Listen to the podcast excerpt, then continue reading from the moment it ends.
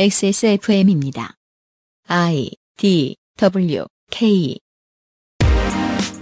그 아실의 유승균 PD입니다. 지난 주말 포털 뉴스 읽다가 이상한 것 못 느끼셨습니까? 한미 정상회담인데 중요한 발표는 안 나오고 그에 대한 야당의 반응이나 중국의 반응, 해리스 부통령 손 닦은 이야기만 메인에 오르더군요. 실제 신문 지명과 방송 뉴스톱에 등장한 이번 한미 정상회담의 성과를 이야기하는 2021년 5월 마지막 목요일에 그것은 알기 싫답니다.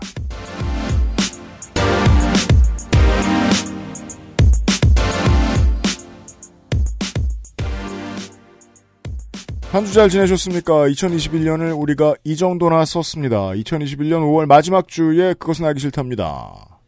윤세민 에디터 있고요. 네, 안녕하십니까. 오늘도 윤세민입니다.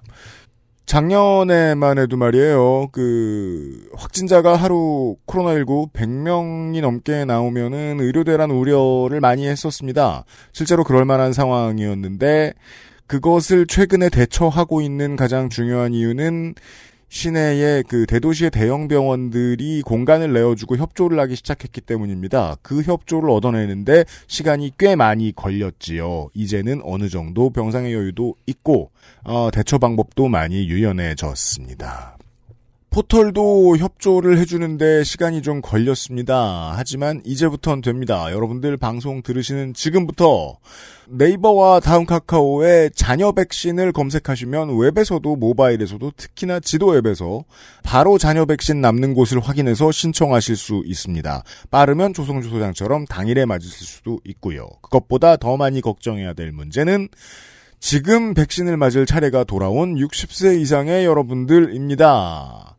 까먹고 있지 마시고 문자 받으신 대로 바로바로 바로 가셔서 백신 맞으시길 바랍니다. 이번에 기회를 놓치면 최장 6개월 넘게 더 기다리셔야 할 수 있습니다. 네. 앞으로 정확히 이제 어떤 행정적인 처분이 이루어질지 모르겠지만 네. 백신을 늦게 맞으면 늦게 맞을수록 생활에 불편함이 있을 것은 확실해 보입니다. 가시화 될 것이고요. 네. 그 남들이 이제 지금 최초로 나온 첫 번째 카드는 야외 활동을 할 때 마스크를 벗어도 되게 하는 그런 카드가 나왔습니다. 네. 근데 이제 남들 하는 대로 대충 눈치 봐서 백신 안 맞은 분이 야외에서 이제 마스크 벗고 있다가 뭐 벌금 맞았을 때 공무원하고 싸운 얘기 이런 뉴스들이 분명히 나올 거예요. 그렇죠. 예. 가십거리에 나올 것이고 그 외에는 보수 언론과 통신사 경제지들을 중심으로 백신을 신청하지 않았던 그리고 백신을 맞을 차례가 왔는데 그것을 공포 때문에 피하셨던 분들이 버려졌다. 국가는 이들을 버렸다. 하는 형태의 하는 논조의 기사들을 내보내기 시작할 겁니다. 6월부터 그럴 것입니다. 맞는 말이라고 느껴지신다면 더더욱이 빨리 백신 맞으시기를 바랍니다. 건강 챙기시고요. 저희는 잠시 후에 한미 정상회담 이야기를 시사 아저씨와 나누어 보도록 하겠습니다. 바쁘게 살다 보면 바쁘게 살다 보면 서너 단어 정도만 남았어요. 백신 수합 실패. 손 닦은 해리스 부통령. 진짜 중요한 얘기 다 지나가 버렸어요. 그 사이에. 뭐가 그렇게 중요했기에 야당도 환영의 메시지를 많이 냈는가? 어, 물론 뭐 못 보신 분들도 계셨습니다. 계, 시겠습니다만 포털 뉴스만 보셨다면 네. 어, 이런 것들 자세히 들여다 보도록 하겠습니다. 국제관계 변화와 미국의 변화 같은 것들을 많이 읽을 수 있습니다. 시사 아저씨가요. 네, 읽어왔습니다. 그것은 하기 싫다는 본연의 기능에 충실한 H&B 저주파 미니 마사지기, 면역 감인 반응 개선에 도움을 줄 수도 있는 알렉스, 아름다운 재단 18어른 캠페인, 액세스몰 리망기기 섹션에서 도와주고 있습니다. XSFM입니다. Bluetooth, headphone, speaker, Sony, Monster, wireless. Join the freedom. Access Mall. JJL. Speaker. Charge 3. Bluetooth. Speaker. Go. Clarity. HDBT. Headphone. Headphone. Bluetooth. Sony Monster. JBL. Meet the speaker. Join the freedom. Access Mall. 야 여기 여기 패스 패스 어 어. 운동할 때 휴식할 때 H&B 마사지기 사람들은 면역 과민 반응을 잘 알지 못합니다. 그러나 우리가 말할 수 있는 것은 단 한 가지. 알렉스는 면역 과민 반응 개선에 도움을 줄 수 있는 건강 기능식품입니다. 혹시 광고를 듣고 계시는 본인이 면역 과민 반응이라고 생각하신다면 알렉스가 당신에게 도움이 되어 드릴 수 있다는 말이죠. 비싸서 안 사시겠다고요? 그럼 당신이 지금까지 그것 때문에 쓴 비용이 얼마인지 계산해 보세요. 홀로 어른이 되어야 하는 아이들을 위해 함께 해주세요. 아름다운 재단은 18 어른의 건강한 자립을 응원합니다. 아름다운 재단 18 어른 캠페인. 액세스몰을 이용해주시는 많은 청취자 여러분 감사드립니다. 변화가 좀 생겨서 공지합니다. 네, 액세스몰에는 저희가 광고하는 제품들을 판매하고 있고요. 아주 소수 저희가 광고하지 않는 제품이 있는 경우도 있고요. 네, 맞아요. 이건 뭐 항시 있는 건 아니고요. 음, 어, 그리고 이제 저희는 이제 그 알실이니까 네. 그 알실만 들으시는 분은 또 모르시는 제품도 있습니다. 어, 그럼요. 그런 건 다른 방송에서 광고하고 있는 거예요. 그렇죠. 예를 들어 뭐 아동복 같은 거. 네. 네, 그 알실만 들으시는 분은 액세스몰에서 아동복을 판매하고 있다는 걸 모르시죠. 맞춤 아동복도 있어요. 그렇게 다양한 상품들이 있는데 저희가 늘 말씀드리는 게 액세스몰의 장점은 사실 저희가 만든 건 아니고 네. 구매하신 분들이 써주신 후기가 아주 자세하고 친절하다. 네, 여러분들이 만들어주신 장점입니다. 구매를 염두에 두신 분들은 후기를 한번 확인해 보시라라는 말씀을 많이 드렸는데요. 네, 모범적인 폐쇄몰이에요. 그래서 저희가 아주 중요한 변화를 꾀했습니다. 어, 여러분들의 사용 후기를 방송에서 소개를 해드릴 생각이에요. 앞으로. 준비 중입니다. 그렇습니다.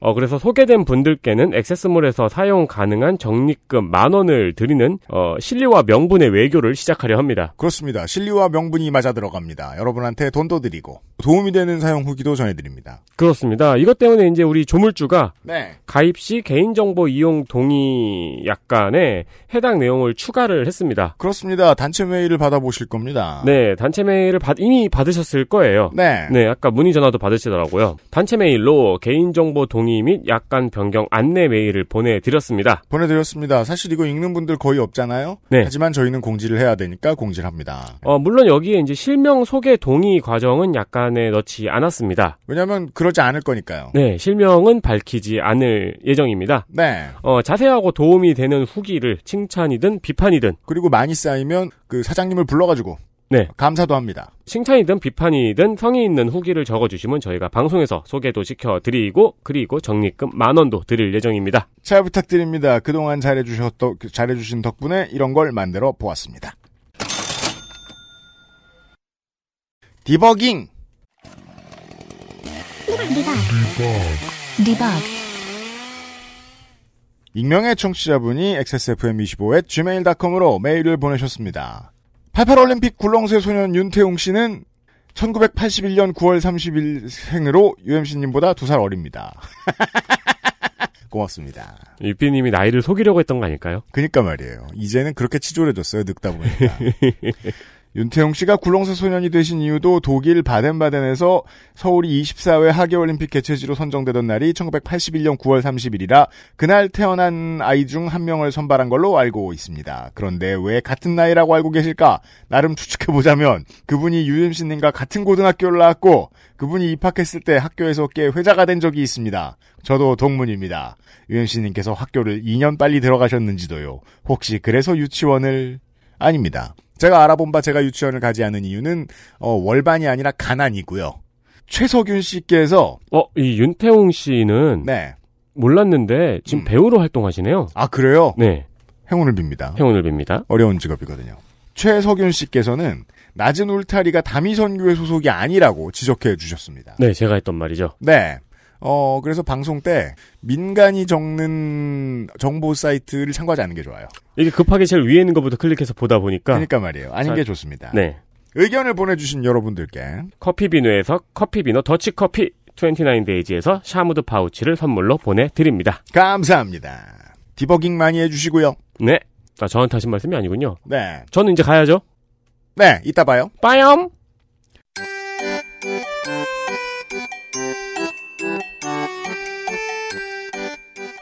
양산형 시사평론 민하문구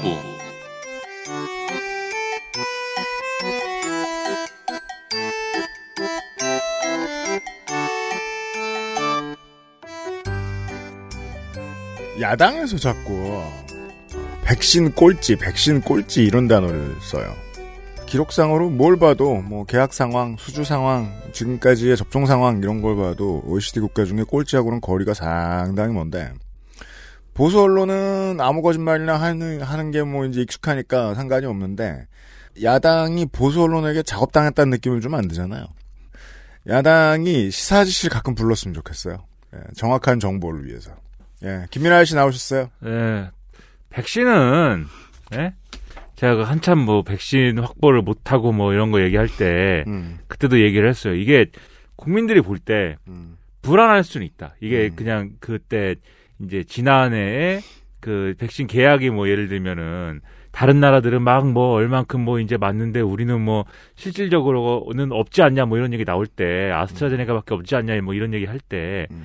국민들 보기엔 불안할 수 있다. 그런데 그 그렇게 된 이유가 있고 앞으로 전망이랑 이런 거 포함해 갖고 설명을 잘 하면 음. 그거 이해될 만한 내용이다. 음. 그러니까 그 설명을 잘 하면 되고 물론 제가 하려던 말은 어, 그 보수 언론이 아니 저저 보수 정당이 네. 이 공격을 할 때 팩트 체크를 좀 잘하고 나오면 좀 더 무서운 상대가 되는데 그러지 못하는 것 같다. 아, 그러니까요. 그래서 네, 그 설명 씨한테 좀 물어봤으면 좋겠다. 그 설명을 잘 하면 음. 이제 국민들이 납득할 만한 그런 내용이고 그리고 야당이 그렇게 말했으면 됐어요. 그걸 납득할 만한 내용이라는 게 확인을 하면 음. 야당은 그 다음에는 방역에 협조를 해야 된다. 음. 그렇게 해결을 해야지. 이게 선거 앞두고 어떻게든 지난번에 총선에서는 방역 K 방역 때문에 우리가 완전히 졌기 때문에 이번에는 한 한치도 내가 이 양보하지 않겠다라는 자세로 음. 어떻게든 백신의 문제를 끄집어내 가지고 어떻게든 한번 만들어 보겠다. 이렇게 가면 나중에 네. 그거는 오히려 손해가 될 것이다. 이렇게 얘기했거든요. 네.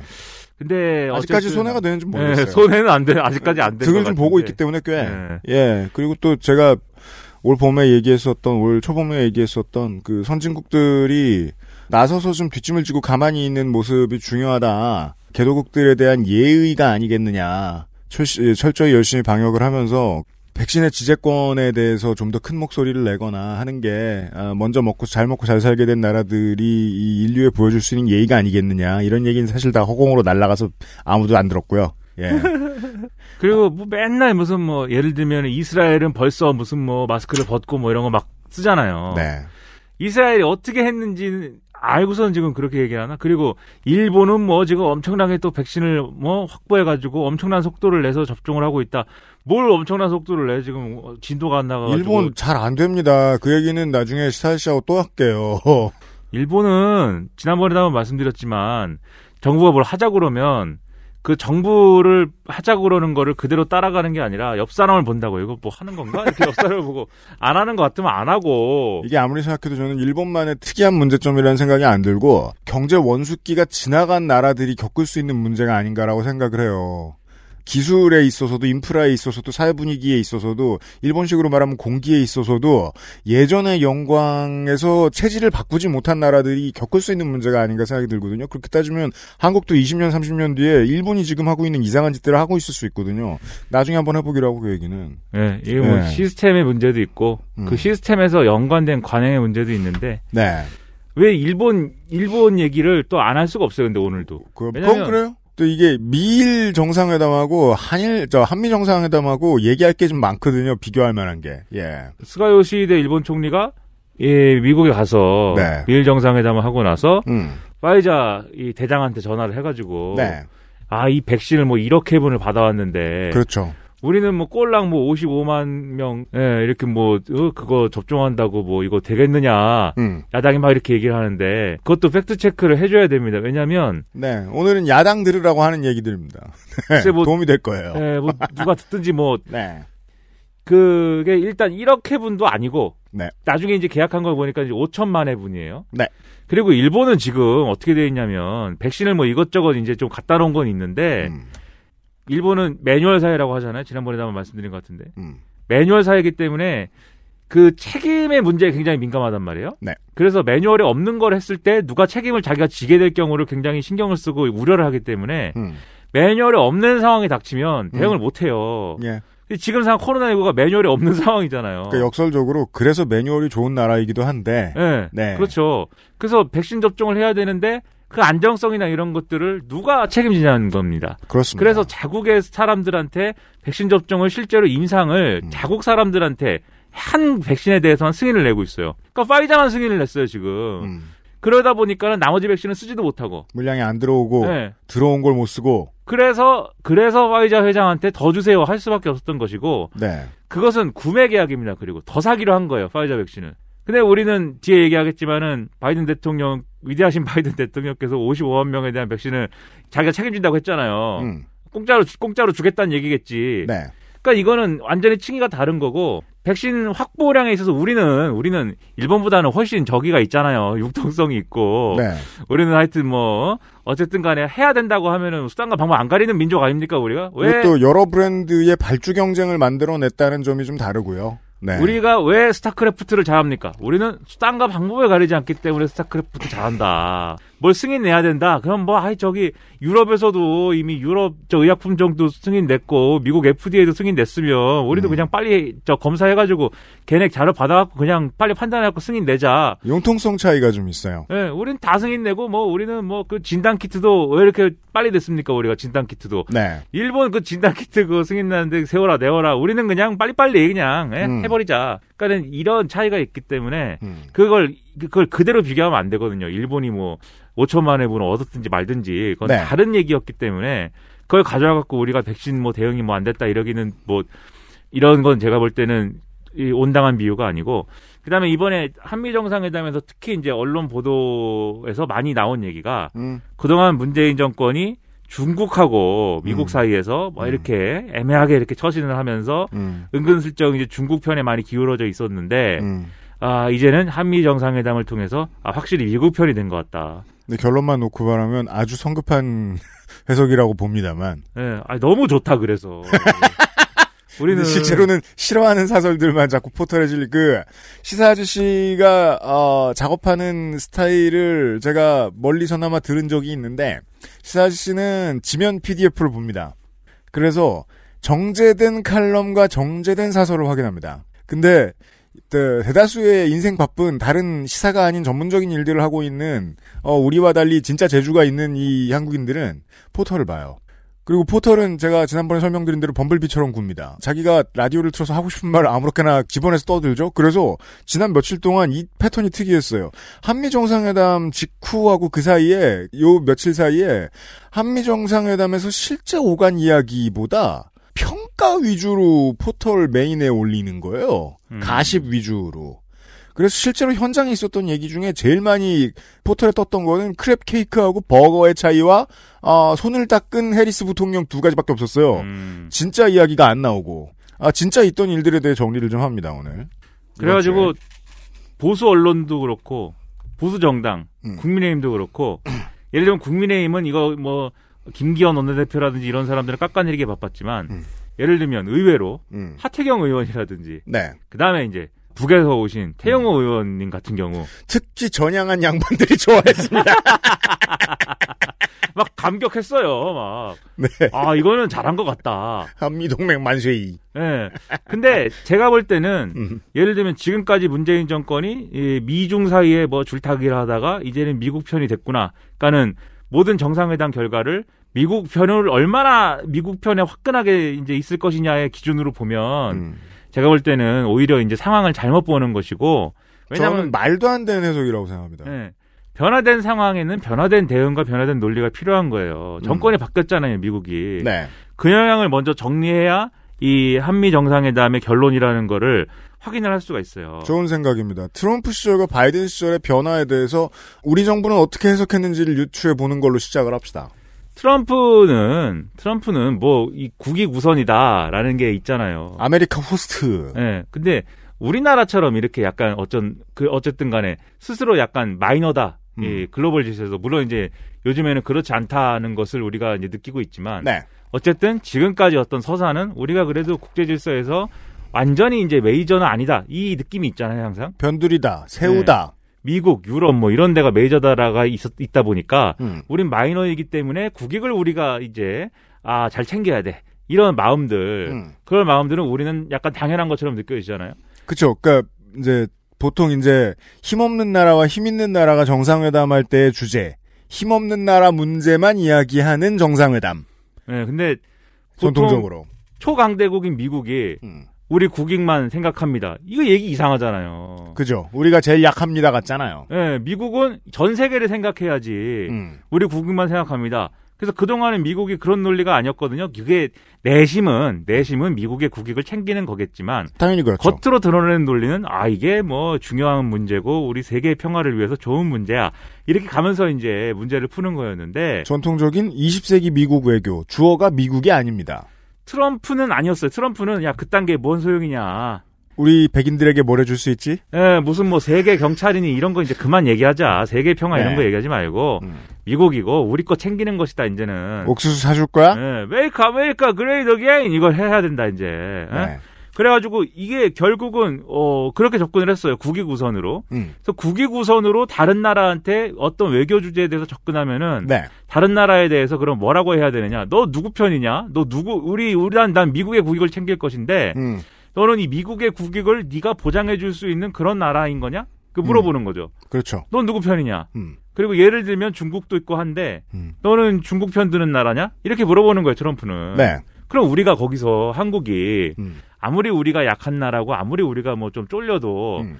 아이 그럼요 우리 미국 무조건 미국 편입니다. 뭐 이럴 수가 있어요? 네. 그럴 수는 없어요. 음. 우리는 그리고 중국 예를 들면은 그 트럼프한테 아이 트럼프 우리는 미국 편은 아니고 중국 편입니다. 뭐 이것 이상하잖아요. 우리가 우리는 우리 편이지 우리도. 예? 그 저질 언론인은 전 드물다고 생각합니다. 이 함께 만드는 어떤 저 인프라 전체가 잘못돼 있는 거지. 근데 아주 본능적인 해석만 하려고 하는 사람들이 있습니다. 누구하고 가서 저 얘기하는 거 보니까 누구랑 점- 겁나 친한가 보구나. 이 대화에 없었던 누구를 겁나 싫어하나 보구나. 이렇게 간단한 간단하게만 생각하는. 아, 근데 그래서- 그렇게 간단하게 생각하는 사람들은 다음번에 한중 정상회담 할 때 또 반대 얘기를 할 거예요. 여튼. SNS가 싫어요, 나는. SNS, 뭐, 뭐, 왜 페이스북에, 도돌이표 우리 3년 전 똑같은 얘기 예? 여튼 예. 페이스북에, 페이스북에 누가 그래요? 아니. 이번에 페이스북에- 확실히 미국 편으로 돌았구만. 아, 이래요? 아니, 그게 아니라, 페이스북에 무슨 글을 쓰잖아요. 아. 그럼 이제 글을 쓴 거를 이제 보고 여러 사람이 얘기를 하는데, 네. 글을 쓴 건 상관없어. 음. 어떤 사람이 글을 썼다. 글을 쓴 거는 뭐 그런 거 글을 썼구나. 근데 저 사람은 왜 저 사람하고 왜 친구지? 그리고 저 사람은 왜 저 글에 왜 좋아요 눌렀지? 저글왜 공유했지? 저 글에 대댓글 달았지? 이게 하나의 그 사람이 쓴 글의 내용과는 관계없이 음. 그 좋아요 누른 거, 친구가 친구를 맺은 거, 그 다음에 음. 뭐 댓글 다른 거, 공유한 거 이런 것들이 아 쟤는 저런 저런 무리들의 의견의 일파인가 봐. 소셜의 맥락. 예, 그래가지고 그걸 또 가지고 그 사람은 그런 사람이 되거든요, 그냥. 근데 또 비슷하게 트럼프도 뭐 그런 거예요, 결국은. 트럼프의 세계관이라는 것도. 그래가지고 넌 좋아요 어디다 누르는 거냐 이렇게 물어보는 것이고. 저 그- 지금 페이스북 안 들어간 지 두 달 됐거든요. 아, 그래요? 너무 네. 건강해져가지고 칼럼을 쓰고 싶어요. 아, 그, 그 시간. 페이스북. no 샴푸 같네, 이거. 네, 페이스북은 너무 힘들어. 인생은 달라지지 않고 좋아지는 건 없지만 나빠지지 않는다. 예. 어, no 예. 샴푸는 근데. 페이스북, 아, 근데 샴푸는 꼭 쓰셔야 되고요. 네. 페이스북 안 쓰니까 좋더라. 예. 예. 근데 음. 트럼프가 그래서 힘에 놀리고 국익 우선이기 때문에 우리한테 누구 편이냐를 강요하는데 문제는 뭐냐면 음.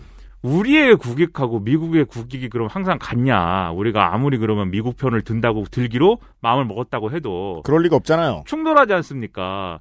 그러니까는 트럼프가 그때는 네가 동맹이고 뭐고 간에 음. 어 미국의 미국의 이 좋은 좋은 걸 선택해야지라고 음. 얘기를 하면서 예를 들면 방위비 분담금이나 음. 이런 걸 가지고 우리한테 압박을 하고 돈 더 낼 거야? 예, 이렇게 접근하는 거예요. 그럼 우리가 아, 우리는 미국 편 하기로 했으니까 미국이 요구하는 트럼프가 요구하는 걸 다 받아줘야지 뭐 이럴 수가 있습니까? 그럴 수 없는 거잖아요. 그럼요. 그것도 이제 무슨 협상을 해야 되는 거고 그러다 보면 우리도 미국 편을 아, 어, 그 트- 국익을 얘기하는 트럼프에 대해서 확, 화끈하게 미국 편을 계속 들어줄 수 없는 그런 상황들은 계속 이어질 수밖에 없는 거고. 그래서 트럼프 행정부 입장에서 봤을 때는 방위비 문제로 세게 힘겨루기를 하는 나라였습니다. 한국은. 예. 음. 그리고 반면 이제 예를 들면 전통적인 적성국들 중국이라든가 러시아의 경우에는 음. 트럼프가 웃긴 게 반중 전선을 뭐 이렇게 만드는 것도 좋고 중국에 대해서 무역 전쟁을 하고 이런 것도 있는데 음. 시진핑을 굉장히 좋아하잖아요.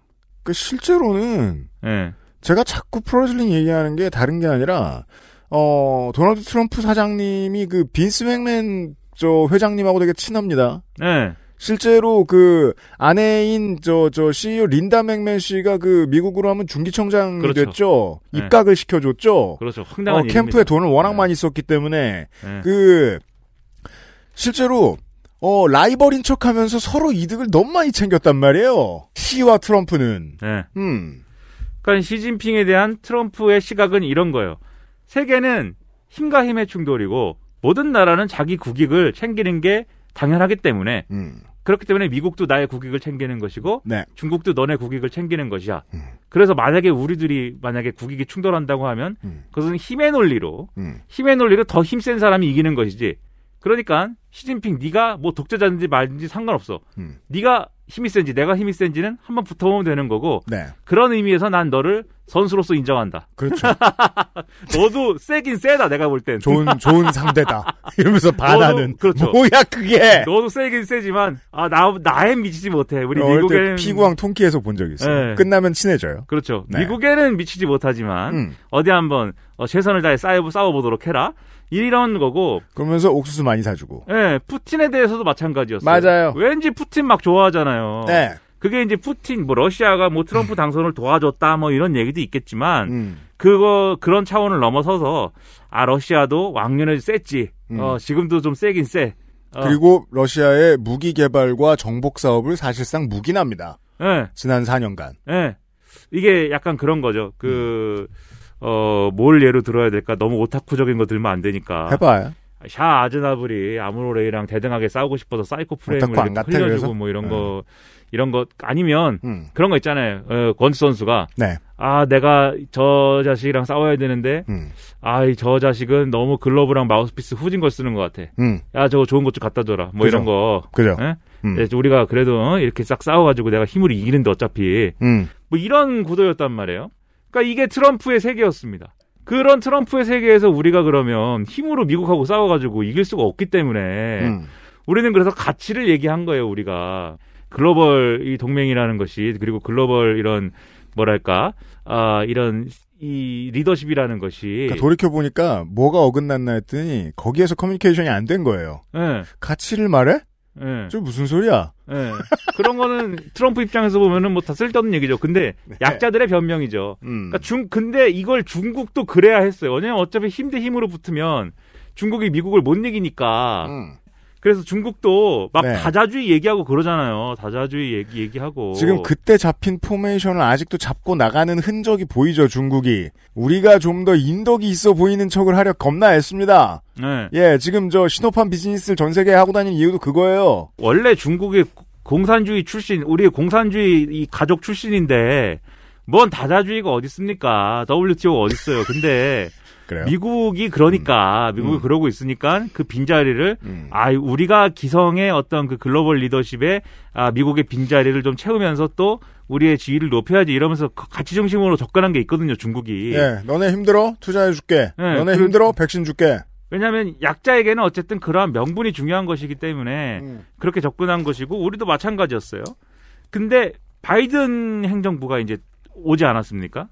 바이든이 그냥 이제 언론들이 얘기할 때는 전통적인 미국으로 이제 회귀했다 뭐 이렇게 평가를 하지만 그 디테일을 봐야 되는데, 어, 맥락에 있어서는 오바마 행정부와 가장 닮은 점은 원칙의 고수입니다. 이 바이든 행정부의 화법은 그러니까 그 원칙이나 가치를 얘기해요. 음. 그래서 이게 예를 들면은 어 중국하고 싸우는 이유가 트럼프 시대에는 힘 대 힘으로 싸워가지고 중국이 우리 걸 뺏어가는 걸 다시 뺏어온다 이런 거였지만 사실상 명분이 없죠. 예 그냥 싸우는 게 싸우는 거죠. 우리 걸 뺏어가니까 나도 뺏어와야지 뭐 이런 건데 명분을 만들죠. 바이든의 경우에는 중국은 중국과 우리가 싸워야 되는 이유는 경제적으로 음. 규- 중국이 규칙을 지키지 않는 국가여서다. 물론 전통적으로 미국이 테러 국가라고 규정하던 모든 나라를 치기 전에 하던 소리라 그렇죠. 여전히 섬찟하고 불쾌한 소리지만 예. 트럼프 시절에는 그런 말조차 없었다. 논리가 애초에 그런 게 아니었죠 트럼프는. 그래서 예전에 듣던 그 말을 다시 하는데 좀 더 세련된 편이라고 저는 생각합니다만 여기는 지금 민주주의고 뭐고 시민의 자유고 뭐고 다 갖다 버린 나라야. 네. 그러므로 우리는 척을 척을 질 수밖에 없는 거야 정도의 논리를 만들어 놨습니다. 그리고 미국의 동맹국들이란 그러면 어떤 나라들이냐. 규칙을 지키고 개방적이고 음. 투명한 그러한 어떤 민주주의의 어떤 그러한 대세를 만들어가는 우리 에, 자유주의 동맹국들이다. 그렇죠.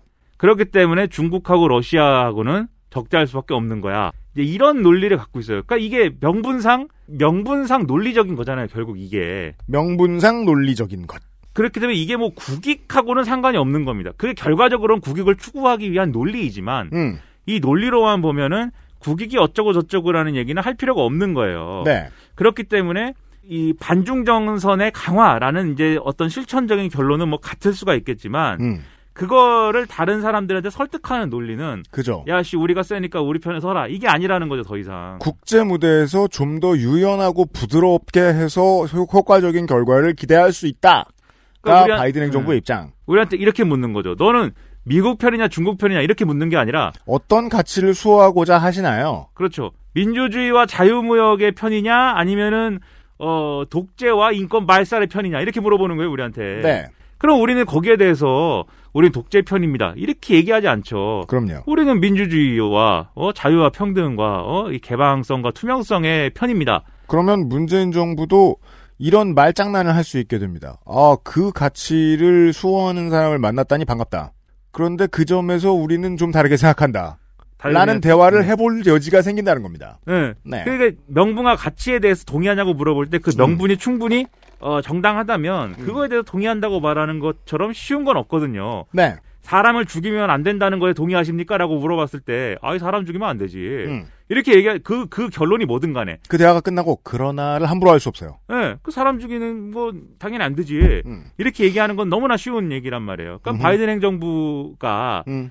있을 때 우리가 미국하고 가까워지는 방법은 너무나 쉽습니다. 그러자고 하면 돼요. 음. 좋은 얘기에 대해서. 트럼프가 있을 때 미국하고 가까워지고 싶어도 가까워질 수가 없습니다. 왜? 거기는 이익을 얘기하기 때문에 이익이 우리랑 충돌하기 때문에. 그렇죠. 예? 그러니까 이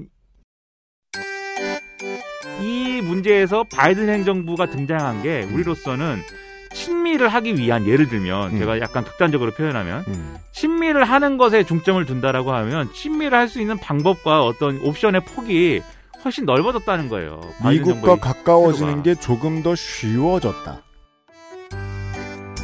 XSFM입니다.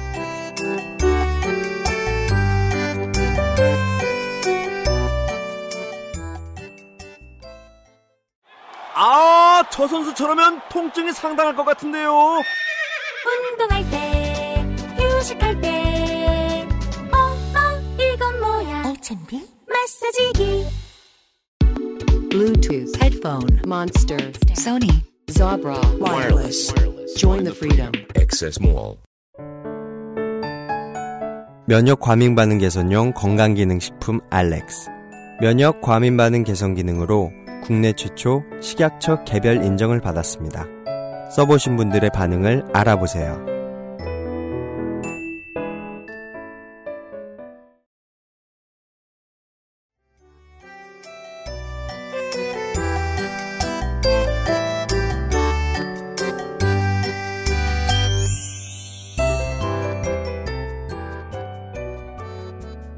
예를 들면은 우리 국내 기업들이 이번에 이제 40조, 44조 원인가 가갖고 투자를 했는데 그 투자를 하는 논리도 그러면 음. 트럼프 행정부 때는 어떤 식이냐. 얘들아, 이제 어 너희들은 선택을 해야 돼. 중국 편이냐 미국 편이냐에 대해서 선택을 해라. 음. 어너 미국 편 들 거면 와갖고 투자를 하고 말이야. 이렇게 얘기를 하면 이게 장사하는 사람 입장에서 음. 어떻게 아 우리는 미국 미국 시장 미국 파이팅입니다. 우리는 앞으로 중국하고는 중국을 골탕 먹이는 기업이 되겠습니다. 음. 이렇게 얘기할 수 있냐고요. 중국 사람한테 물은 걸 안 팔 것인가? 그죠. 예. 근데 바이든 행정부의 지- 이 얘기는 이런 거예요. 음. 아니 이게 우리가 앞으로 규칙을 어 규범을 준수하는 이러한 글로벌 공급망을 공급 체인을 다시 이제 재정비할 것이고 음. 거기에 너도 껴라. 음. 이렇게 얘기하면 아 규범을 지키는 거는 필요하지. 음. 이러고선 거기 가서 낄수 있는 거죠. 그러면서 중국이 예를 들면은 야 그거 반중 전선 아니냐 이렇게 얘기하면 음. 이것도 명분으로 대답을 하는 거죠. 그렇죠. 아니다. 이것은 규범을 지키는 사람들의 이 시장인 것이고 음. 너네도 규범을 지키면 얼마든지 우리가 어 여기 같이 할 수 있는 거다. 뭐 오늘이나 내일 중에 중국의 반응에 대해서도 해석을 좀 해보겠습니다만 실제로 그런 대화가 오갔다고 볼 수도 있는 겁니다. 중국하고도. 네. 예. 그래서 국내 기업들이 대미 투자를 하는 것에 있어서도 음. 이러한 명분론이 상당한 부담을 덜어준 거예요. 이게 지난번처럼 강매하는 정부를 만났으면 그래서 너 누구 편이야 한 다음에 뭘 뜯어간다 쳐요. 예. 그러면 준 다음에도 기분이 안 좋습니다. 우리한테 남을 게 없거든요. 그렇죠. 다음번에 와서 또 똑같은 소리 하면서 또 뜯어갈지 어떻게 알아요? 방위비 분담금 가지고 씨름할 때 저는 그 심정이 아니었을까라고 생각을 해봅니다. 이거 준들 뭘 다시 받아올 수 있겠느냐? 음. 다음번에 또 뜯기지 말라는 법이 또 뭐가 있느냐? 그리고 행정부가 바뀐다고 한들 한국이 호구라는 인상을 심어준 뒤에는 그 다음에 어떻게 복구할 것이냐 정도의 생각이 있지 않았을까? 이번에 그림을 보면서 그런 생각은 들었습니다.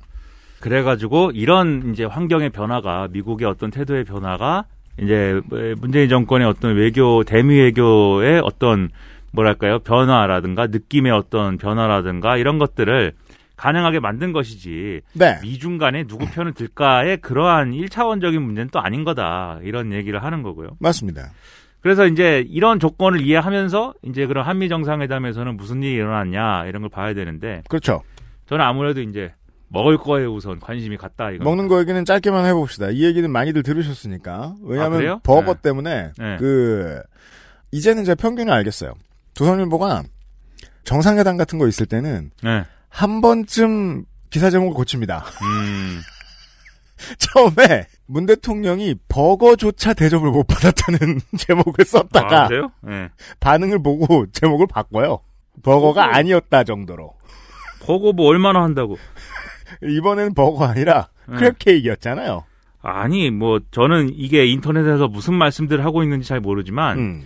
크랩 케이크라는 거는 뭐 나름 이게 격식 있는 음식일 겁니다. 네, 제가 그러니까요. 미국에 가보지 않아서 비- 모르지만 비교하면 어렵다. 네. 그러니까 크랩 케이크가 네, 뭐 이게 뭐 게살이라든가 음. 우리 각각류들의 이러한 살을 다져가지고 그렇죠.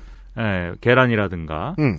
또는 어떠한 이제 전분이라든가 음. 마요네즈 뭐 이런 걸로 뭉쳐가지고 저도 잘한다는 집에 한두 번 가서 먹어봤는데, 예. 네, 아, 좋은 음식이에요. 아 아메리카 사람이에요 지금 어디 가셨길래 그걸 아니, 저 서울에, 아 서울에 있어요? 남산 근처에, 아 네. 그렇구나. 그걸 다져가지고 네. 이렇게 뭉쳐가지고 어쨌든 굽거나 튀기고 뭐 이런 건데 음, 아 그게 이제 미국에서는 체서피크만이라고 있습니다. 네, 동쪽에 네. 처음에 이제 식민지인들이 에, 영국에서 출발해가지고 영국 아일랜드에서 온 사람들이 처음에 정착한 항구죠.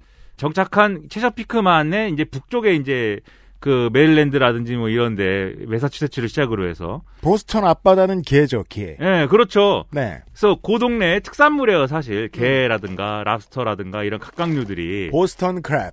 그래서 거기서 사실 어 이거를 먹었는데 거기서 하던 요리인데 음, 냉동 기술 그 다음에 이제 냉장 운반 기술이 발달하지 않았을 때는 바닷가에서만 먹을 수 있는 음식이었습니다. 네. 예, 그렇기 때문에 내륙에서 먹을 수 있게 된 지가 이제 사실 얼마 안 되는 거고 그래요.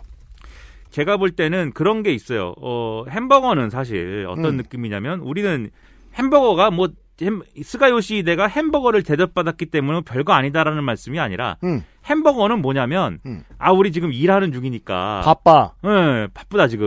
음, 이게 뭔가 밥을 먹으면서도 뭔가 일을 하면서 우리가 한번 밥을 먹어보자. 음. 그런 때 나오는 음식이 햄버거여야 되는데 사실 또 스가 요시히데하고 바이든이 밥 먹을 때 테이블은 또 그런 분위기는 아니어서 또. 제가 그, 그래서 저 미일 찾아봤어요. 네. 저 미일 정상회담 관련된 사진들을. 예. 아주 독특한 점이 예. 햄버거가, 버거가 있어요. 예. 근데 음료가 물인지 커피인지 그런 거예요. 예. 이거 어떻게 먹어? 아, 제가- 콜라가 없으면 안 되는 거예요. 제가 딱 한 번 아메리카노하고 예. 버거 왕에서 땡퍼를 먹어봤는데 네. 안 넘어가 안 넘어가. 아? 이건 이건 예의가 아니다 이렇게 생각합니다. 아, 근데 이거 익숙해지면은 뭐 할 수 있어요. 왜냐면 저는 그 햄버거 콜라를 같이 안 먹은 지 좀 됐어요. 아 진짜요? 왜요? 네. 콜라 안 드세요? 단 음식을 줄여야겠다고 생각을 해서. 아 네. 살고자 하는 욕망. 예, 그렇죠. 이대로는 죽을 수 있다. 예, 온몸이 옛날에 어떻게 산 거야? 온몸이 설탕으로 변해버릴 수도 있다. 전 건강해진 이후부터 시사회실 처음 만났기 때문에 옛날에 어떻게 살았는지 네. 모르. 요즘은 청교도요, 청교도. 예. 예. 아무튼 뭐- 저는 그때 것만 봐도 저는 여전히 그래도 스가 총리가 뭐 박대를 당했다 이런 결론을 내진 못할 것 같아요. 그 자료가 충분치 않아서. 다만 네. 크랩 케이크는 융숭한 대접은 맞다. 그래서 어쨌든 나름대로 신경 써서 이제 준 건데 네. 다만 거기에도 나름대로의 메시지는 있다고 봅니다. 왜냐하면 음. 옛날에 우리 트럼프하고 이랬을 때 뭐 새우 주고 뭐 이런 거 있잖아요. 네. 나름 거기 또 메시지를 싣잖아요. 이게 시- 음식의 메시지를 싣습니다. 네, 네. 이것이 뭐 독도 새우랄지. 이게 저 이야기하는 게 너무 가십성은 아닙니다. 그래서 메뉴를 가지고 생각을 해보는 게. 예. 그래서 그런 그런 연장선에서 보면은 사실 갑각류들이 지금 상당히 힘들어요. 미국과 갑각류의 관계를 이해할 필요가 있습니다. 이 갑각류들의 최대 수입국이 중국이거든요, 또. 그렇죠. 예, 중국 사람들이 그렇게 럽스터를 먹나 봐요. 북미 랍스터 중국에서 엄청 잘 팔립니다. 예. 근데 트럼프랑 한참 싸울 때 중국이 이, 이 랍스터에 대해서 관세를 막 40%씩 때려버렸어요. 그렇죠. 그리고 코로나19 이후에 음. 우리는 회식을 안 한다 이래가지고 랍스터 수입을 굉장히 줄여버렸고 그리고 저 트럼프가 EU를 협박한 적도 있습니다. 랍스터 일국에서. 네. 랍스터 관세 올리기 전에 너네 차 관세 내리라고 한 적이 있습니다. 예. 왜냐면 중국에서 이제 중국 수입량이 줄고 여러 가지 수입량이 줄어들면서 EU에 가가지고 음. 너네라도 랍스터 좀 먹어라 그렇죠. 이렇게 해갖고 EU를 뚫은 거예요. 근데 왜 그렇게 트럼프가 동분서주하고 음. 중국은 왜 랍스터를 때렸냐? 그러니까 이게 똑같은 이게 트럼프랑 전쟁하면서 전쟁의 무기화된 거죠. 그렇죠. 예를 들면은 중국이 트럼프의 철강 관세 이런 것들에 반발하면서 거기에 대해서 복수를 어떻게 했냐면 콩, 음. 뭐 돼지고기 그렇죠. 이런 거에 관세를 세게 때립니다. 그러면 음. 콩을 키우는 농민, 음. 그 다음에 돼지고기를 축산을 하는 양돈 농가, 농축수산업을 제끼고는 미국에선 정치를 못 합니다. 예. 예. 그 사람들이 아이 못 살겠다. 우리는 우리가 부동산 제끼면 막 다 망하는 것처럼 부동산에서 문제 생기면 망하는 것처럼 거기도 그런 데서 문제 생기면 망하는 거예요. 음. 그러니까 더 들고 일어나고 막 이럴 거 아닙니까? 음. 그러니까 거기에 대해서 이제 뭔가 메시지를 주는 게 아니냐라는 생각을 한 게 결국 이 crab cake를 제공하는 모습을 보여주면서 미국 국내 미국인들이 볼 때는 음. 아 이것도 우리 어업을 또 이렇게도 그렇죠. 앞으로 바이든 대통령께서 신경 써준다는 의미가 아니겠는가. 요새 한국이 부자라던데. 근데- 그리고 한국이 예. 와가지고 투자하고 간다고 했다던데. 예. 대가로 랍스터 좀 사주는 거 아닌가? 팔아주는 거 아닌가? 싸게? 근데 꼭 우리한테 이제 우리한테 안 팔아도 되는 거죠 예. 랍스타는. 네. 여튼 세계 무대에 자꾸 이걸 보여주는 거예요. 예, 그 특히 이제 미국인들이 볼 때 예를 들면은 와가지고 한국 사람들이 와가지고 배터리 반도체 뭐 투자를 엄청나게 해서 음. 공장이 어디 텍사스 오스틴이나 이런 데 공장이 늘어난다더라 어디 네. 공장이 새로 생긴다더라 음. 그럼 이제 랍스타 잡는 어부들은 이제 그게 좀 그런 거죠 아니 저 노동자들이야 일자리가 많이 생기겠지만 우리가 음. 거기 취직할 수 있나 음. 그럼 이제 랍스터 누가 사요, 그럼? 예, 근데 이제 바이든 대통령이 딱 crab cake 보여주면서 나 관심 있어. 나 잊지 않았어. 어, 이걸 보여주는 그런 또 국내용 메시지. 예, 용도 아니겠는가. 지금 호주 호주 랍스타도 중국이 안 사기로 해 가지고 호주도 머리가 빠, 빠지고 있어요, 지금. 음. 랍스타 중요합니다. 네. 물론 이제 뭐 그래요. 크랩 케이크도 수산시장에 달려가 봅시다. 값이 싸졌을 수 있습니다. 예. 네. 그래서 이제 이런 부분 어, 클레이피쉬가 생각나네요, 갑자기. 그 뭐예요? 그거 비슷한 갑각류인데, 예. 네, 겁나 뚱뚱한, 아무튼 되게 맛있어요. 네, 검색 한번 해보세요. 나는 갑각류는 Fallout four. 계속 거기가 Fallout four에서 자꾸 Mirelurk Hunter들이 나오고 Mirelurk들이 나오잖아요. 네. 나는 얘들이 뭔데 이렇게 많이 나와. 네. 근데 나중에 찾아보니까 그 배경이 그 보스턴과 맞아요. 그런 동네잖아요. 오늘의 교훈.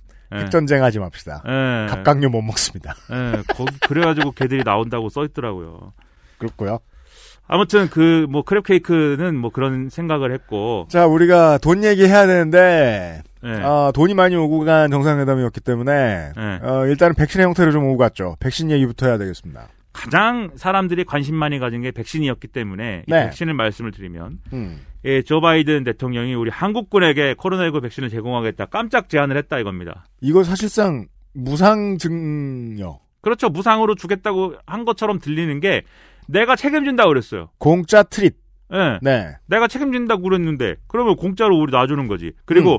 외국 군대에 대해서 바이든 행정부가 이제 외국 군대에 대해서 백신을 이렇게 제공하겠다라고 얘기한 게 처음입니다. 좀 이상한 일이에요. 이게 팬데믹 상황을 빼고 본다고 하더라도 미국이 아닌 나라하고 서로 뭐 두 나라가 그 랜덤한 두 나라가 정상회담을 한다고 하더라도 당신네 상대방의 군대에다가 어떤 일을 공짜로 해주겠다? 라는 얘기를 할 일은 거의 없어요. 이게 그 외교 카드로 쓰일 일도 거의 없어요. 너무 특이한 일이에요. 그러니까 바이든은 이런 겁니다. 이유가 뭐든지 바이든은 우리한테 백신을 주고 싶었어요. 근데 앞서 뭐 트럼프 때였으면 음. 이렇게 딜이 됐을 거예요. 배터리 반도체 공장 많이 져주면 음. 백신도 뭐 얼마 정도 내가 그럼 줄게. 1차 원적 예. 물물 교환. 네, 트럼프 네. 때는 실제로 모든 걸 테이블에 올려놓고 다 그렇게 거래를 했단 말이에요. 그렇죠. 근데 바이든 행정부는 아니란 말이에요. 음. 그래서 우리가 사실 어, 국내 정치적 문제 때문에 그리고 이 백신 보릿고개 문제 때문에 네. 실제로 이제 어, 4월, 5월 요 부분에 음. 백신이 백신의 공백이 있었 일부 공백이 있었기 때문에 음. 이런 거에 대한 불안감 이런 것 때문에 미국 가서 그러면 백신을 좀 얻어와 볼게, 꿔 와 볼게. 음. 이 얘기를 이제 국내에서 했습니다. 네. 정의용 장관 이런 사람들이 뭐 백신 스와프라고 해서 꿔온다고 해. 그게 말은 백신 스와프라고 얘기를 만들었는데 음. 사실 그게 뭐가 뭐 스와프가 뭔지는 잘 모르겠어요. 음. 아무튼 꿔온다는 거 아닙니까 백신을? 그렇게 생각합시다. 그렇게 네. 생각해도 큰 차이 없습니다. 예, 꼬은다는 거지. 음. 근데 아무튼 꼬우기로 했는데 가서 이제 얘기를 하는데 음. 이것도 많이 이제 이미 보셨겠지만 미국 사람들이 이렇게 생각을 한다는 거예요. 뭔가 우리가 미국은 미국 여론의 눈치를 봐야 됩니다. 지금 바이든 행정부는 왜 그러냐면 방역과 관련해서 미친 한국에 협조를 해준다고? 예. 우리는 국민 60만 명이 죽었는데 미국 군 미국 국민 입장이에요. 미국 여론 입장. 우린 국민 60만 명이 죽었는데 민주당 정권이 지금 뭐라고 한국처럼 잘하고 있는 나라한테 선심을 써? 라는 네. 생각을 할 위험성이 있어요. 그리고 예를 들면 너무 이제 국제적인 어떤 비난이 좀 있는 게 음. 미국이 그렇다고 해서 완전 이거 백신을 자기들만 쥐고 자기 국민들한테만 백신을 놓는 것은 나쁜 것이 아닌가라는 이제 국제적인 여론이 있지 않습니까? 미국은 올 봄에 방역의 최고 악당이에요. 네. 네. 그런데 그 여론을 신경 쓸 수밖에 없거든요, 이제는. 이제 신경 써야죠. 국제적인 여론을. 그러면 이제 미국 사람들이 이렇게 생각하는 거예요. 그래, 사실 또 우리가 너무 모처럼 어쨌든 미국이 돌아왔는데 세계 무대에 미국이 돌아왔는데 너무 이기적으로 행동하면 안 되지. 맞아, 다른 나라에 백신을 좀 줘야 돼. 근데 이 다른 나라의 백신을 주는 기준은 그럼 뭐냐? 주는 기준 은 뭐냐? 트럼프처럼 우리 편들한테 이렇게 줄게 이거냐? 아니죠. 어려운 나라한테 주는 가치의 차원입니다. 예. 어려운 나라들에는 당연 우리가 좀 가진 자들이니까 도와줘야지. 네. 이렇게 생각을 하는데 그러면 한국은 어려운 나라고 가난한 나라고 백신 때문에 하여튼 그 다 죽고 있는 나라냐? 여전히 미국 여론에 의문이 있는 거예요. 예, 그렇지 않다는 그것도 거예요. 아무것도 아닌데 한국은 괜찮은데. 첫째, 에, K 방역이 성공한 나라이다. 둘째, 백신을 확보한 전체 양이 뭐 도입 시기가 늦어질 수는 있겠지만 확보한 양 자체가 이미 어, 충분하다. 예. 한국은 인구 곱하기 2.5를 지금 확보한 나라인데 네. 거기에 백신 선심을 쓴다고? 예. 그리고 셋째, 어, 경제적으로도 뭐 그렇게 뭐 어, 잘 사는 나라인데. 쫄리는 나라 아니다. 그러면 백신을 그럼에도 불구하고 한국에 줘야 되는 것은 그러면 그냥 우리 편이라서 주는 것인가? 그것은 트럼프인가? 이렇게 되는 거예요, 얘기가. 음. 그러니까 바이든 행정부가 그렇게 얘기할 수는 없는 거죠. 우리 편이니까 줍니다. 이렇게 얘기할 수는 없는 거죠. 주고 싶은데. 그런데 사전에 조율을 할 때, 어, 양국이 서로 똑같은 견해를 가지고 있어요. 뭔가 백신을 주는 액션을 보여주고 싶어 하고, 예. 한국도 뭔가 받아오는 액션을 취하고 싶어 하고, 예. 그래서 맞춰본 거죠. 어디에 받으면 좋을까? 그렇죠. 명분을 찾은 거죠. 그래서. 음. 그래서 바이든은 사실 어, 이, 이 아스트라제네카 미국이 쟁여놓고 풀지 않는 아스트라제네카 음. 쟁여놓고 승인을 안, 내, 안 내는 아스트라제네카는 6천만 회분인가를 이제 해외에 풀기로 했고 음. 그다음에 FDA가 승인한 백신 어, 파이자, 모더나, 그 다음에 얀센, 이 백신들도 2천만 회분을 해외에 풀기로 했어요. 음. 근데 그때 바이든 대통령이 연설을 뭐라고 했느냐.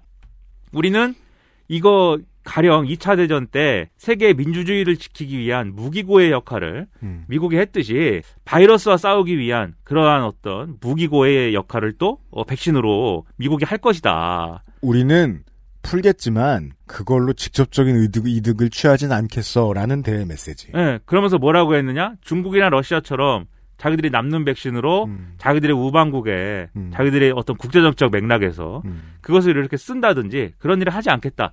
이미 이렇게 얘기를 해놨어요. 그 논리에 집어넣어 보면 또 한국한테 주는 것도 괜찮은 거예요. 왜냐하면 어, 미국 국민들이 봤을 때는 한국한테 백신을 주는 건 정치적으로 이득이 안 될 것 같거든. 한국이 우방국이니까 주는 거는 근데 이제 그게 중국이나 러시아적인 행위일 수 있는 거죠. 음. 그렇기 때문에 명분을 만든 게 이게 미, 한국군은 미군이랑 같이 훈련을 하고 작전 수행을 해야 된다. 그렇죠. 즉 이것은 따로 분리해 가지고 얘기할 수 있는 게 아니다. 바이러스라는 게 같이 활동하는데 보수적인 가치를 첨가합니다. 그렇다라고 한다면 당연히 같이 에, 활동해야 되는 한국군에 백신을 제공하는 게 맞다. 그러니까 맞는 일이니까 나는 하는 거다. 이득이 되니까 하는 게 아니라 맞는 일이니까 백신 제공하는 거다. 이렇게 설명했어요. 80년대 단어로 네. 이것이 팀 스피릿이다. 예. 그래가지고 이걸 이제 주기로 했습니다. 그래서 이제 55만 명분을 주는 주기로 했는데, 그러니까 이게 우리 입장에서는 백신 도입 뭐 물량 뭐 이런 거 얘기할 때 음. 최소 막 몇 천만 회분, 몇 백만 명분 뭐 이런 거 얘기하다가 55만 명 이렇게 얘기를 하면 사실 뭔가 이렇게 좀 뭔가 허전해 보이고 뭐 그런 게 있죠. 예, 야당에 어, 실제로 꼬투리를 잡혔습니다. 그러나 이게 어쨌든 그런 맥락 속에서 쉬운 협, 쉬운 이런 대화는 아니었을 것이다. 이렇게 보이는 것이고, 그리고 또 한국군 장병들에게 백신을 제공한다는 게 우리로서도 좀 가려운 부분을 긁어주는 차원이 분명히 있어요. 왜냐하면 지금 아스트라제네카를 못, 못 놔주잖아요. 30세 미만 장병들에게. 음. 아스트라제네카를 못 놔주고 지금 파이자나 모더나는 충분한 양이 들어오지 않고 있잖아요. 쪼개서 계속 들어올 이 모더나는 이제 들어오기 시작했고 음. 파이자는 계속 쪼개서 들어오고 있기는 하지만 우선적으로 고령층에 접종해야 되기 때문에 네. 이게 그런 이제 어떤 이 시기와 타이밍의 문제가 있는데 군 장병들은 어떤 집단 생활을 하기 때문에 빨리 놔야 됩니다. 그래서 빨리 놓기로 했는데 그러면 어쨌든 파이자나 모더나나 어, 이런 백신을 놔야 된단 말이에요. 우리 정부는 그게 그래서 마음에 들어요. 이게. 네. 그래서 거기에 이제 빈 공간이 있었는데 바이든 대통령이 그걸 메꿔주는 어떤 그런 역할을 한 것이기 때문에 음. 그래서 이제 이 부분에서 사실은 가려운데 긁어준 측면이 있고 음. 그리고 군 장병들 마치고 난 다음에 일부는 남을 거예요. 백신이 55만 개를 55만 명분을 주면 그렇죠. 그럴 경우에는 그거 그러면 뭐 다시 미국에 주겠습니까? 멀리 갈 거 없이 그냥 그 군, 군부대 주변에서 해결할 수 있고요. 예, 우리가 또 쓰면 되지. 네. 그러니까는 그게 뭐 나쁜 거래는 아니다. 음. 라는 거고요. 그렇기 때문에 이걸 가지고 또 뭐 55만 명을 누구 코에 붙이냐 이렇게 접근하는 것은 제가 볼 때는 계산이 안 맞는 얘기다. 국방부 코에 잘 붙였고요. 예. 네. 그리고 이제 이게 이제 백신을 직접적으로 주고받는 주는 거에 대한 문제라고 한다면 백신 허브, 뭐 백신 동맹, 뭐 이렇게 지금 표현하고 있는 백신 파트너십 이렇게 표현하고 있는 이제 이 맥락이 있습니다. 이건 음. 그죠. 네. 이 55만은 사실상 아, 좀 작은 부분이고 이건 이제 그 얘기잖아요. 삼성 바이오로직스가 모더나의 이제 백신을 이제 OEM 한다. 생산, 네. 위탁 생산하기로 했다. 음. CMO 하기로 했다. 그래 가지고 그것을 이제 한국에 있는 송도에 있는 삼성 바이오로직스 공장에서 생산하기로 했다. 음. 그다음에 SK 바이오사이언스는 원래 노바백스의 기술 이전을 받아가지고 이 백신을 생산하기로 했는데 앞으로 그것을 더 열심히 하기로 했다. 맞습니다. 이렇게 이제 나름대로의 이제 어, 여러 가지 양해각서라든지 이런 음. 계약을 맺은 것을 이제 이게 이제 백신 파트너십 뭐 어쩌고 하는 얘기죠. 실제로는 저는 이게 계속해서 어 포털에도 그렇고 맨 위에 나올 줄 알았어요. 예. 아니더라고요. 예, 근데 뭐 이게, 이게 제일 중요한 거라고 생각했는데. 음. 예, 이걸 가지고 이제 또 한쪽에서 나오는 얘기가 음. 아 이게 뭐 이 위탁 생산을 하기로 했다는데 음. 예를 들면 이 이 백신에 대해서 아, 처음 백신 원액을 만드는 것부터 삼성 바이오로직스가 하는 그런 수준은 아니지 않느냐. 음. 그러니까 이걸 어, 뭘 하기로 한 거냐면 백신 원액을 가져와서 음. 그 가져온 것을 이 네. 분주하여서 음. 분주한 것을 병입하고 이것을 이제 충전 포- 포장하는 겁니다. 그걸 이제 삼성 바이오로직스가 하기로 한 거예요. 뭐 그 기술은 허드렛 일인 줄 아나? 아무튼. 그러니까 이게 우리가 폭탄주 만드는 뭐 그런 그런 방식으로 하는 게 아니잖아요. 소주잔에다가 이렇게 쭉 해가지고 상온에. 예. 그렇게 하는 게 아니고 실외에서. 예. 그래서 이것도 상당한 기술이 필요한 거고 네. 왜냐하면 이제 어쨌든 무균 상태에서 진행을 해야 되고 음. 지금 이 백신 한 병에 들어가는 원액이 얼마나 되느냐에 따라서 음. 그러니까 굉장히 균질해야 되거든요. 네. 이게 우리가 뭐 최소 잔량 주사기로 몇 번을 쓰, 몇 번을 짜낼 수 있느냐를 지금 따지고 있는 그런 국면이잖아요. 음. 그런 거다 포괄해서 보면은 아주 그 조금의 오차도 허용하지 않는 음. 이러한 이제 기술이 필요합니다. 예. 그리고 이것을 대량으로 할 수가 있어야 돼요. 음. 소량 막 이렇게 생산할 것 같으면 뭐하러 이렇게 난리를 치면서 이렇게 MOU를 맺고 뭐 이런 걸 뭐하러 합니까? 그냥 조금 떼줘서 하면 되지. 음. 대량으로 하는 거예요, 지금. 네. 삼성 바이오로직스는. 음. 근데 그런 생산 기반을 갖추고 있는 음. 나라가 사실 없습니다. 이게 있으면 이게 뉴스가 별로 안 돼요. 그러니까 이 CMO 분야에서는 음. 어, 문재인 대통령이 얘기했는데 우리가 세계 2위다. 네. 이 중에 상당 부분은 어쨌든 삼성 바이오로직스겠죠. 그러니까 CMO 부분에서는 우리가 세계 2위이기 때문에 따라서 그 백신 파트너십은 세계 1, 2위의 협약입니다. 그렇죠. 그리고 백신에 관련돼서 새로운 기술을 가지고 있는 음. 모더나와 같은 그러한 기업하고 우리나라의 그 생산을 이제 많이 할 수 있는 CMO 생산 기반을 갖추고 있는 이런 기업하고 윈윈 차원에서 계약을 한 것이기 때문에 네. 이게 앞으로도 더 발전해 나가고 더 이제 성과를 낼 수 있는 가능성이 있다. 음. 이렇게 얘기를 하고 있는 거거든요. 실제로 모더나라는 회사는 사실은 이게 어떻게 보면은 벤처 기업 같은 거예요. 그래서 이번에 코로나19 백신을 상용화한 백신이 이게 처음이고, 벤처 기업인데 어마어마한 시설을 가지고 있을 리 만무하죠. 예, 이게 그래서 기술은 가지고 있는데, 네. 이것도 미국 정부가 엄청나게 지원을 해줬어요, 트럼프가. 네. 파이자에는 큰 지원을 안 했다고 본인이 얘기하지만 음. 모더나에는 상당히 지원을 많이 해줬어요. 그래서 모더나의 경우에는 그 기술을 그래서 개발했고 그 기술이 이제 mRNA 예, 메신저 리보액상 기술이잖아요. 네. 그게 신기술 신기술이잖아요. 음. 그래서 이걸 개발해서 이걸 갖추고 있지만 이것을 대량으로 어, 생산을 할 수 있는 기반을 갖고 주- 갖추고 있지 못하기 때문에 음. 우리랑 그게 윈윈이 되는 것이고 그리고 특히 왜 기술 이전을 못 받았니 기술 이전을 받았어야지 이렇게 얘기하는 사람들이 있지만 음. 그 기술 이전은 애초에 어려웠다라고 저도 여기저기 다니면서 얘기를 했습니다. 기술 이전을 쉽게 할 수 있는 업체가 세상에 얼마나 있나 모르겠습니다. 근데 이게 예를 들면 노바백스 백신의 경우에는 음. 노바백스는 기술 이전 해줬잖아 이렇게 얘기할 수 있는데 왜냐하면 노바백스 백신은 단백질 재조합 백신이에요. 이것은 원래 네, 전통적인 기술이에요. 방식의 네. 백신 제조 방법. 그렇기 때문에 이걸 기술 이전 해주는 게 그렇게 엄청난 일은 아닙니다. 그런 기술 이전을 해준다라는 어떤 기준에서 보면 mRNA 백신의 방식에 비하면 이건 오픈 소스일지도 모르겠다. 네. 모더나의 방식은. 예, mRNA 방식은 어렵다 기술 이전이 그리고 실제로 특허나 이런 것들이 굉장히 복잡하게 얽혀 있기 때문에 아마 기술 이전을 해주고 싶어도 어려울 것이다 이렇게 아니요. 얘기를 해요. 어느 유능한 공장에서 예. 생산해 줄 테니까 기술 내놔봐. 라고 말하는 사장이 있으면 예. 그래서 있어요. 이 mRNA 기술을 이전 받은 기업은 음. 애초에 처음부터 사실상 개발을 같이 하다시피 한뭐 스위스인가 어디 뭐 론자인가 뭔지 뭐 그런 네네네 이따구로 하죠. 그런 기업 외에는 사실상 이제 어렵고 음. 그 기업하고도 거기하고도 뭐 10년 계약을 했기 때문에 이게 또 함부로 뭐 바꿀 수 없는 것이고 네. 그런 게 있어서 사실은 이 위탁 생산 이 정도 가져온 게 사실은 최선이었어요 이번에는 그렇기 때문에 이거를 또 뭐 그렇게 별거 아닌 어디 어디 뭐 유튜브 이런 데서는 무슨 뭐 어 그냥 뭐 뚜껑 닫는 거 아니냐 뚜껑만 닫으면 되는 건데 뭐 그렇게 생생되냐 뭐 이런다는데 유튜브도 봐요? 아니 내가 본 게 아니라 어디 보도에 나오더라고요. 아, 예. 어디 유튜브에서 떠든 걸 누가 보도를 해? 이런. 그걸 반박성으로 하는 거죠. 뭐 이런 그래요? 얘기도 있는데 아니다. 네. 예, 기술적으로 그렇게 쉬운 건 아니다. 예, 그리고 이게 이제 어쨌든 위탁 생산을 하게 되면 또 어, 앞으로 이제 기대해 볼 수 있는 게 사실은 이 부분은 저는 좀 아쉽다고 생각을 하는데 어떤 게요? 이번에 위탁 생산 계약을 하면서 음. 사실은 일종의 이제 그 이런 걸 덧붙여줬으면 좋겠다라고 생각을 한게이 음. 한국에서 생산하는 백신 중에 일부 물량은 음. 차후에 너네가 써라. 왜냐하면 지금 위탁 생산이라는 거는 거기서 위탁 생산해가지고 어느 수출입니다. 예, 어느 나라에 납품을 하세요라고 모더나가 지정하는 거예요. 그러니까 사실상 지금 이미 어찌 보면 한동안 전량 갈 곳이 정해져 있는 어떤 것의 생산 기지가 바뀐 정도라고 보시는 게 좋을 것 같습니다. 그렇죠. 아마 네. 그리고 이 명분상 우리나라에서 생산하는 백신은 아마 코백스 퍼실리티로 갈 거예요. 네. 상당 부분이. 네. 그러니까 그래 왔듯. 네, 그러니까 이 부분에 있어서는 그런 사- 상태인데 하지만 어쨌든 국내에서 생산된 한국에서 생산된 백신을 혹시 모더나가 우리랑 계약한 물량 중에 거기서 생산한 거 그냥 물- 물량 중에 거기서 떼어가시오. 한국 언론이 제일 보도하고 싶었을 한 줄은 그거죠. 예. 네. 그렇게 해줬으면 음. 모더나 백신이 지금 이제 막 들어오기 시작했지만 언제까지 물량이 얼마나 들어올 건지 지금 아무것도 알 수가 없는 상황이거든요. 음. 하지만 국내에서 생산된 거 바로 좀 띄워올 수가 있다. 네. 이게 있으면 음. 그만큼 더 빨리 올 수 있겠구나. 이걸 기대할 수 있잖아요. 네.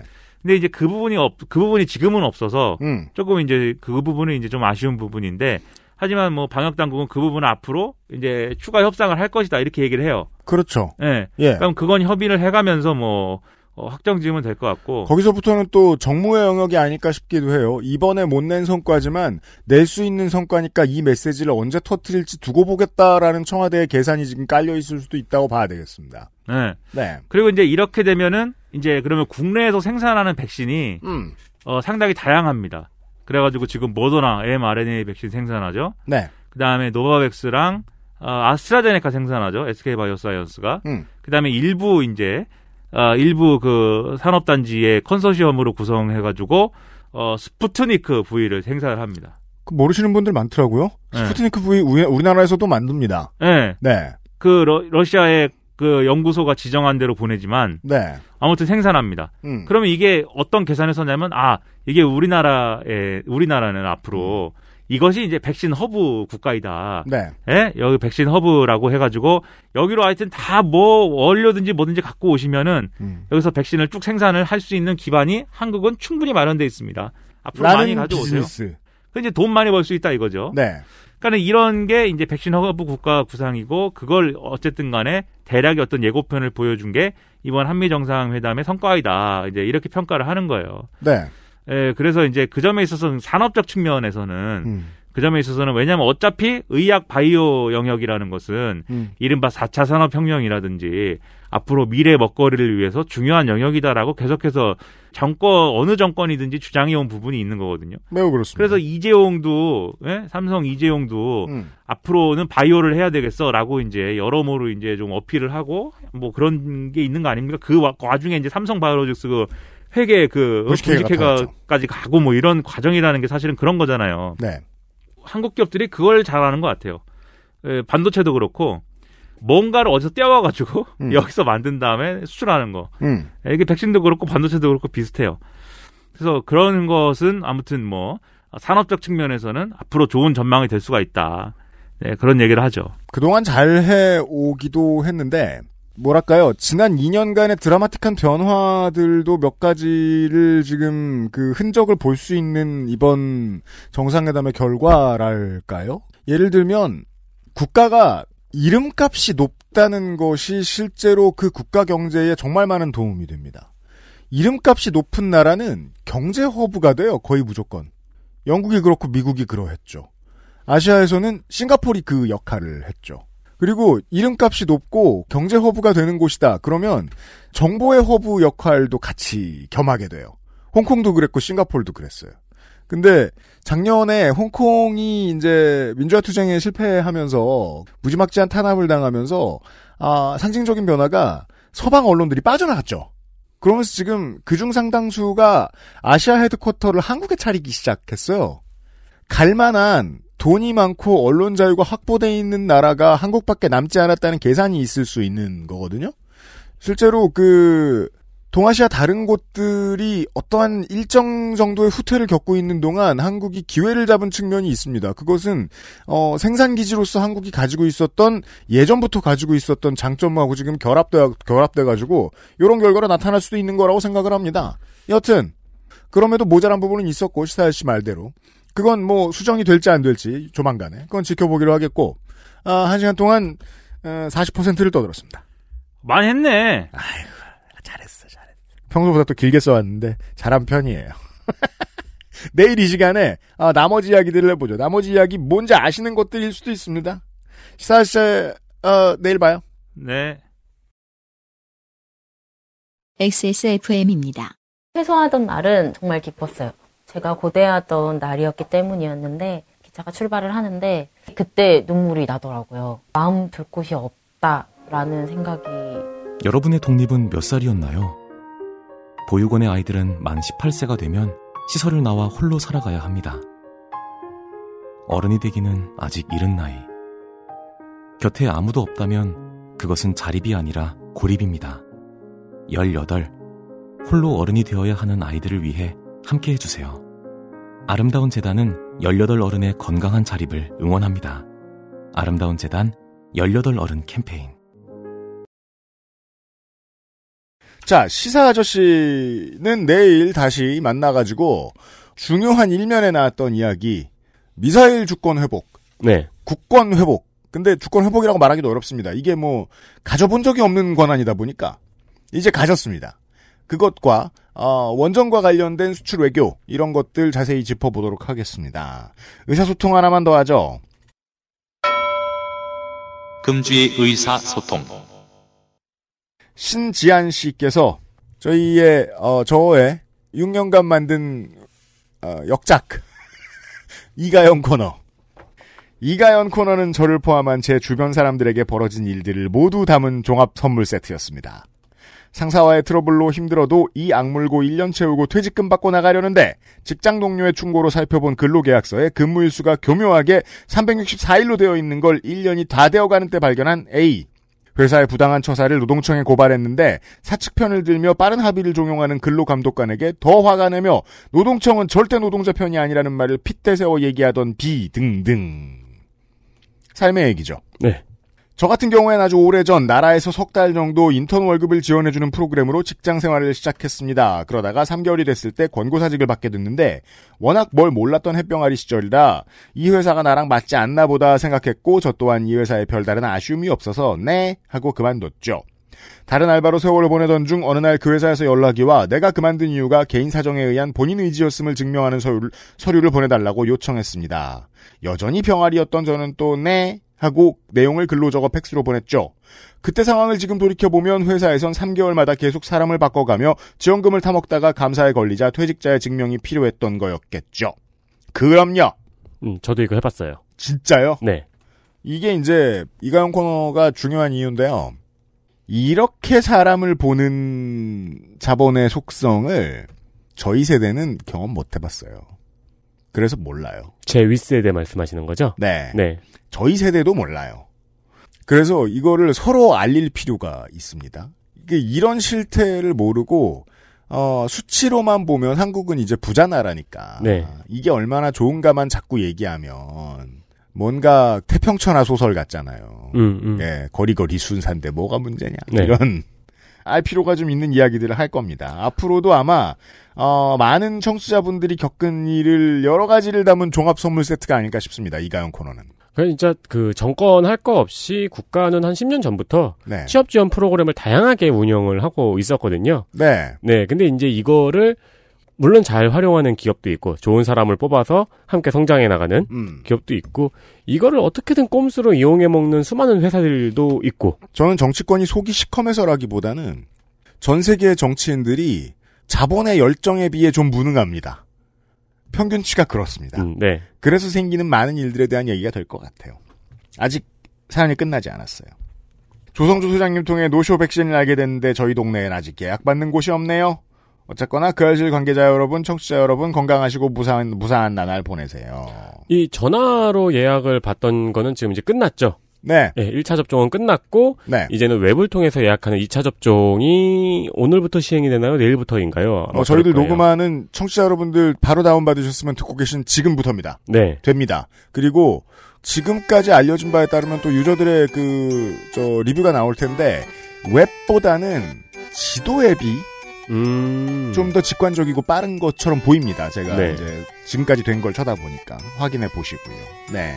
심지한 씨 고맙습니다. 고맙다는 의미에서 어, 의견을 보내주신 심지한 님께도 커피비노에서 커피비노 더치커피 혹은 29데이지에서 샤무드 파우치를 선물로 보내드리겠습니다. 네. 내일 이 시간에 시사 아저씨와 다시 제 시간에 돌아오도록 하겠습니다. 415회 목요일 순서 그것은 알기 싫다 마무리 짓습니다. 윤세민 에디터랑 유승균 PD였습니다. 안녕히 계세요. 안녕히 계세요. XSFM입니다. I D W K